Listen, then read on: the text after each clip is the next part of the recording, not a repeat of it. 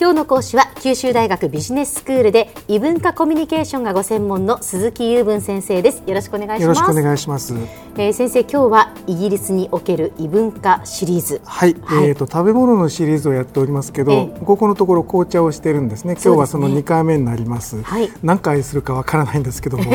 えーとりあえず2回目です。今日はですねあの2回目のお話としてはちょっと異例かもしれませんが、はい。えーとまあ、現地でですね、えーたまたま出会って今までまあ愛飲している、えー紅茶のブランドをちょっと紹介しようかなと思っています。えー先生がお好きなブランド、はい。ということですね。ただあの世の中にあるすべてのブランドを飲み比べたらこれが良かったというものじゃありませんで、はい。まあ皆さん友達でもそうですよね。別に世界の人たちをみんなあのえー見知ってその上で選んでるわけじゃないですから、えーまあ、たまたまという側面がありますけどね。まあ出会いがあったわけですね、はい、あのケンブリッジに初めて行った時に紹介していただいたお店なんですよ。はいで、まあ、日本でいうと、まあ、普通のあのおお茶のえーメーカーさんが開いている普通のお店で、まあ、チェーン店なので地元の人はあはあっておっしゃるかもしれないけど、とてもあの美味しかったんですよ。お名前はですねウィッタードと言いましてウィッタード。はいえーとはいスペルで言うと WHITTARD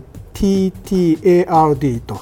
いうものなんですけども、ええ。そうですね大都市に行くと必ずあると言っていいくらい、まあ、イギリス全土に、えー支店があるうん。チェーン店なんですけども、はい。何が良かったかっていうと非常に説明するの難しいんですが、うん紅茶の原点ってこういうところにあるんだろうなというそのゴテゴテしたところがなくてですね、ええ。素の紅茶のいい品質ってこういうところにあるんだろうなっていうそのものズバリというような味わいなんですよ。うん。余計なものが入ってない。非常にシンプルなんだけど、えあの味わいが深くて、えー何もごまかしがなくてえはい。ああ一番大元はこういうものがあってここにいろいろフレーバーを付け加えたりしてって、えーいろんな製品になるんだなっていうそのど真ん中という感じがしたんですよ。はい、で日本ではあまりあの有名ではありません。一時あの、えー、と東京の方の一部のデパートで扱ってた時代があるんですけれども、はい。えーしばらく耐えてたんですね。うん。でその後あのちょっと倒産詐欺などがあったようで、ええ。まあ、経営の陣も少し変わったという話を聞いたことがあるんですけれども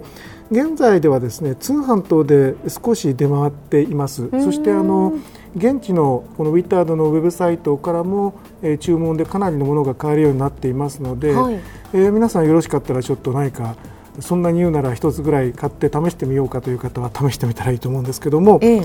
まあ、私が最初にケンブリッジに行くようになったのは1999年のことで、まあ、以来ですね毎年あのお土産はこれというふうに決まってるんですね。でこれを買い合わせるとですね、えー家内がもう数ヶ月機嫌が悪いということがあの続きまして。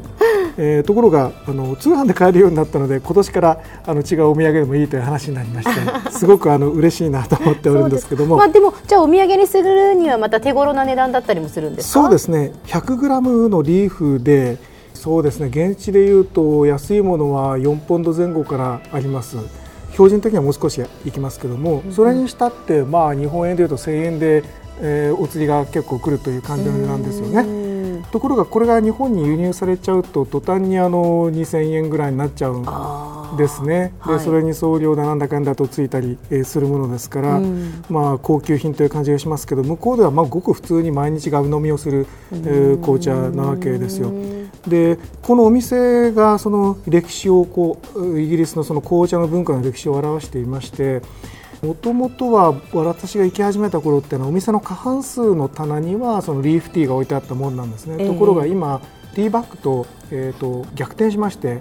今はティーバッグの方が多い。はい。そしてあのコーヒーが占める面積も非常にあの増えてきました。もともとこのお店はですね紅茶とコーヒーと両方置くよってことを旨としているお店なので当然といえば当然なんですけども、はい。えーだんだんこのコーヒーも増えてきました。ということでお店の中で私の感覚ではリーフのティーが置いてあるスペースってなんか12割くらいのスペースになってきたなと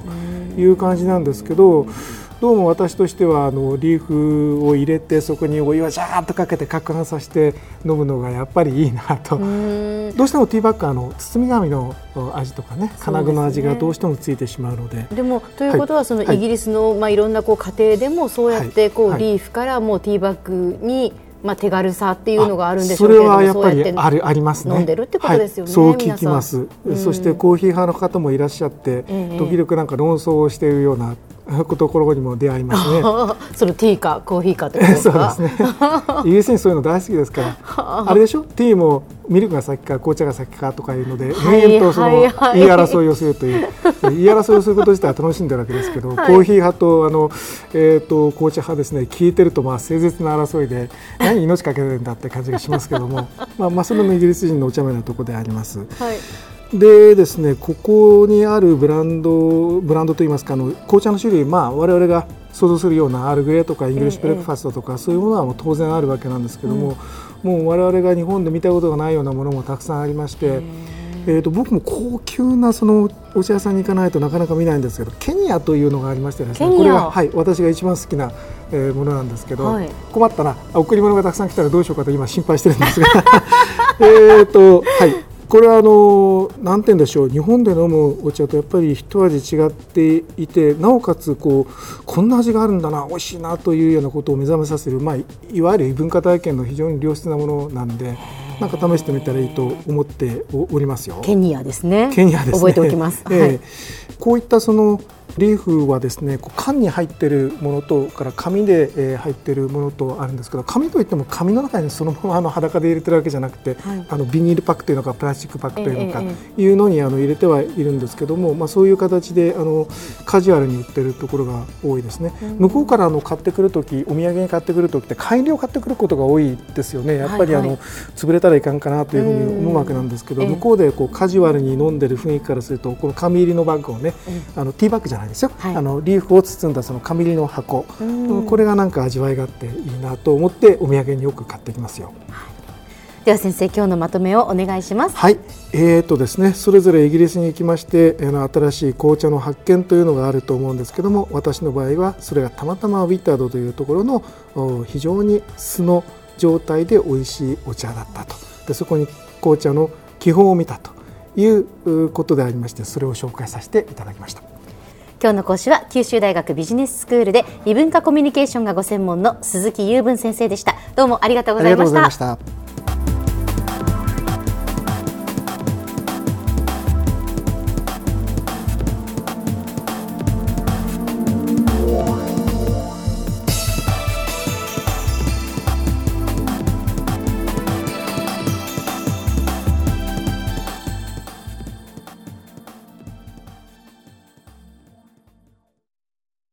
QT プロは通信ネットワーク、セキュリティ、クラウドなど QT ネットがお届けする ICT サービスです。